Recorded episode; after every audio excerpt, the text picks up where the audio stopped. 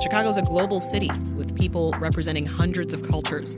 But for food insecure communities, access to religious diets like kosher and halal is often an afterthought. Joining us now is Sana Sayed. She is Senior Director for Strategic Initiatives at Iman, the Inner City Muslim Action Network. Iman has teamed up with fellow nonprofits in Englewood to build Go Green Community Fresh Market. It's an affordable grocery store and food pantry with fresh produce and halal options. Thanks for coming back on Reset, Sana. Hi, Sasha. Great to be back. Also joining us is Marna Goldwyn. She is CEO of the Ark. That's a social service nonprofit that serves the Jewish community in Chicago. Now, that group is breaking ground this Friday on a new kosher food pantry in Rogers Park. Welcome, Marna. Hi, Sasha. Thank you. Sana, why did Iman decide to build Go Green in Englewood? So, Sasha, Go Green on Racine is a larger uh, neighborhood revitalization effort at the located at the 63rd and Racine intersection. So, the, the, the intention is to catalyze economic growth more broadly in Englewood by starting specifically at that intersection, which is kind of at the half mile mark between Halsted and Ashland. So, Go Green basically introduces three catalytic developments in that intersection in a very concentrated in a very concentrated geography, so that you have the Go Green Community Fresh Market. You have the Regenerator, which is the repurposing of a closed Chicago public school.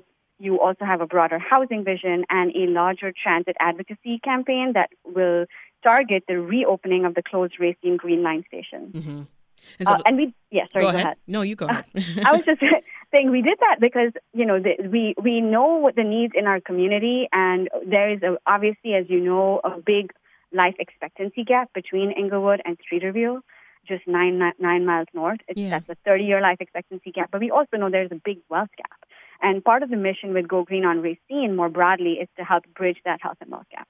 Right, and everything that you just described, you know, Go Green Community Fresh Market, this is a, a nonprofit, but I want to be clear, it's designed like a traditional grocery store, right? Correct, correct. Why'd you make that choice? Yeah, when we were fundraising for this effort, a lot of a lot of funders were asking us, "Do you want to start a pantry? Are you sure you want to do a grocery store?" And we were 100% clear that yes, we want a grocery store uh, because you know Englewood needs business. We need economic development in our community. People are spending money on their food every single week, but they're spending that money outside of Englewood because of a lack of grocery options inside. So we really felt the need to create those kinds of economic business social enterprises that, that can exist in the community in a in an equitable way and, and uplift the community to sort of even bring about business improvement around. So for instance, we've been running a corner store campaign for many, many years.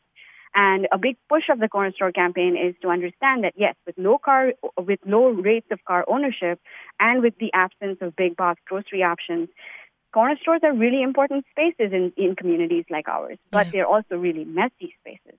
So we've been working with corner store operators to agitate them and push them around their inventory, around their business practices, around their aesthetics, and just around the relationships that they have with residents.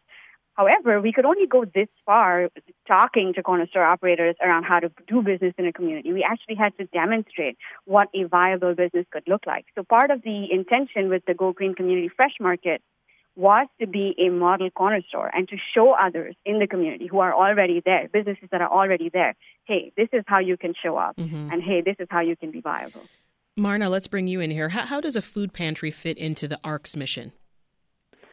The Ark is here to support all the needs of the Jewish community, and we know in our area that one out of five Jewish households in Chicago is struggling to make ends meet, and food insecurity is a big part of that. But so the Ark has been running a food pantry. We've been taking care of the community for 50 years, and as you said, we're about to embark on a transformation of our facility, similar to Iman, that our, our new food pantry, which is growing by 400%, is going to be designed as a grocery center because at the core of everything we do is dignity. Yeah. We believe that dignity is essential to treating everyone and helping them get back on their feet. So our new food pantry will give clients the opportunity to choose to come into a space and shop as they would at a grocery store. But when they come to the Ark, it's not just taking care of the physical needs uh, that food and our health clinics provide, but it's taking care of the whole person, their psychological needs, spiritual needs, financial needs, and employment opportunities, helping them get back on their feet and be empowered and find the stability that they need to help us strengthen our community. Yeah. Yeah, I'm definitely hearing some commonalities in, in your stories, Marna. That dignity and choice really seem to be important to both both of these places. I think as faith based communities, uh, I think we agree that we don't want any individual to have to put their beliefs aside just to feed their children. And when our clients are coming to our food pantry, they're making really difficult choices. We see clients who are struggling in different ways. They may not be able to pay their electric bill that month, but we believe that helping them take food from our pantry for the month is giving them the opportunity to make a choice and to support their family in different ways. So it's not just about the food, but it's about a financial savings opportunity so that they can pay the essential bills, pay for medical procedures, ensure their children have access to medication and other support that they need to be able to care for their whole family.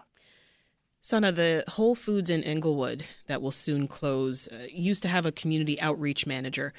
How does Go Green reach out to its community?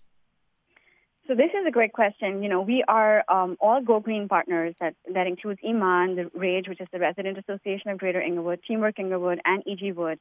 We've been around for a long time, yeah. and you know, together amongst us, we've sort of really had a very large rate of penetration in the community, so to speak. We've engaged the community significantly over years. So even when the, the when the Go Green on Racine was kind of being you know first put out there as a vision as our uh, for, for neighborhood revitalization, it was it was following the heels of the Englewood Quality of Life Plan, which already had engaged a whole you know number of Englewood residents over a long period to determine what the residential priorities were. Mm-hmm. In, Teamwork Englewood was one of those leading organizations that did that work. So for us, community engagement does not happen on a particular day, once every quarter, or once every. It's happening on a day-to-day basis. You offer halal foods. Was that a specific need that you noticed in the community? Yeah, so basically with with the fresh market and the food and wellness center, so these are two operations that are across the street from each other. So Iman runs the uh, the fresh Go Green Community Fresh Market, but it also operates the food and wellness center from across the street. Uh, the Food and Wellness Center is much like what you know the Ark is doing. It's kind of like a shopper style kind of pantry, mm-hmm. and we do distribution three days a week. The idea is that people need a little bit of support for their primary grocery needs every week, but also they have some money to spend. So between the Food and Wellness Center and the market, they're able to cover all of their grocery needs. I think the main intention with having the, the fresh market is not only kind of has halal products, but also is attuned to special diets, period. So essentially, we're really sensitive about making sure we have gluten free options, we have dairy free options, we have sugar free options. Essentially, we want to cater to all special diets because that's an assumption that a lot of businesses in Englewood do not make. They assume that Englewood residents eat a certain way, and the, and what what the inventory looks like then starts to reflect that. Mm-hmm. Especially with Whole Foods closing, there are a number of things that we keep at the Go Green Community Fresh Market that would be hard to find in other locations in Englewood right now. Yeah, well, the city's requiring that the new grocery store opens where Whole Food where Whole Foods is now uh, within the next year and a half. What what do you want to see move in there? So we've been doing, we've done a lot of work over the last decade or so, like residents, leaders, community organizations, to attract investment and to attract development in the community. And with the Whole Foods coming there, I mean, Whole Foods certainly helped shape the 63rd and Racine and, and Halsted intersection, but it was also very shaped by being there as a company. Mm-hmm. So what we want to see in the future in that location is is we're, we're trying to make sure that anything that takes its place now builds on that momentum. This is a very historic intersection. It's a transit-rich intersection, and it will see millions of dollars of investment over the next few years. Yeah. And our goal is to ensure that this this next phase of that square kind of uh, builds on the momentum that we have already been building over the past many many years and does not detract from it. Marna, as you, you listen to Sana talk about her experience with Go Green Fresh Market. Any ideas that you would like to use for the kosher food pantry?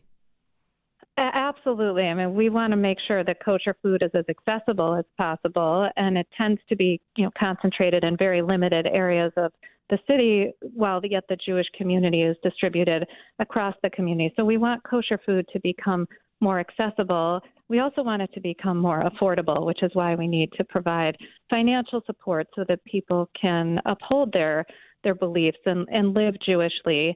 Uh, but we also have visions for bringing the Ark out broader. West Rogers Park is our hub location, but we do provide services out in the northwest suburbs and really have the vision to meet clients and meet the community wherever we are. So we look forward to using our new hub and our transformed facility in West Rogers Park to take the Ark services out into the broadest areas of the community so mm-hmm. we can support Jews wherever they are living.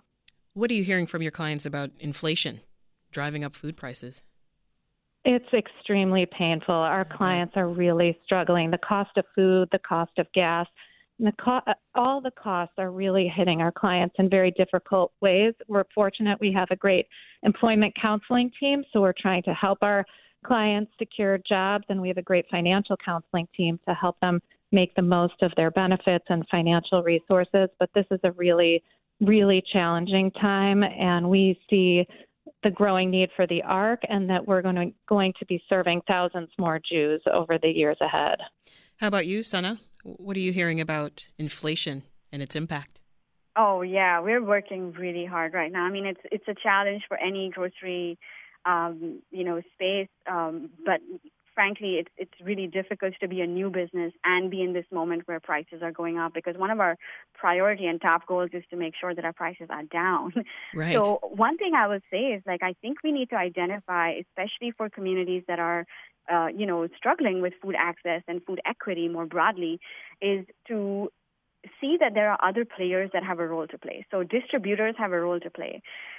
You know, um, co- corporations have a role to play, and we can't put the burden entirely on nonprofits mm. to solve this issue of food apartheid. This problem was not created by us. We're obviously trailblazing and kind of trying to create solutions for it, but this is a problem that is that has many facets to it, and it has a history of disinvestment and racism uh, that is behind it.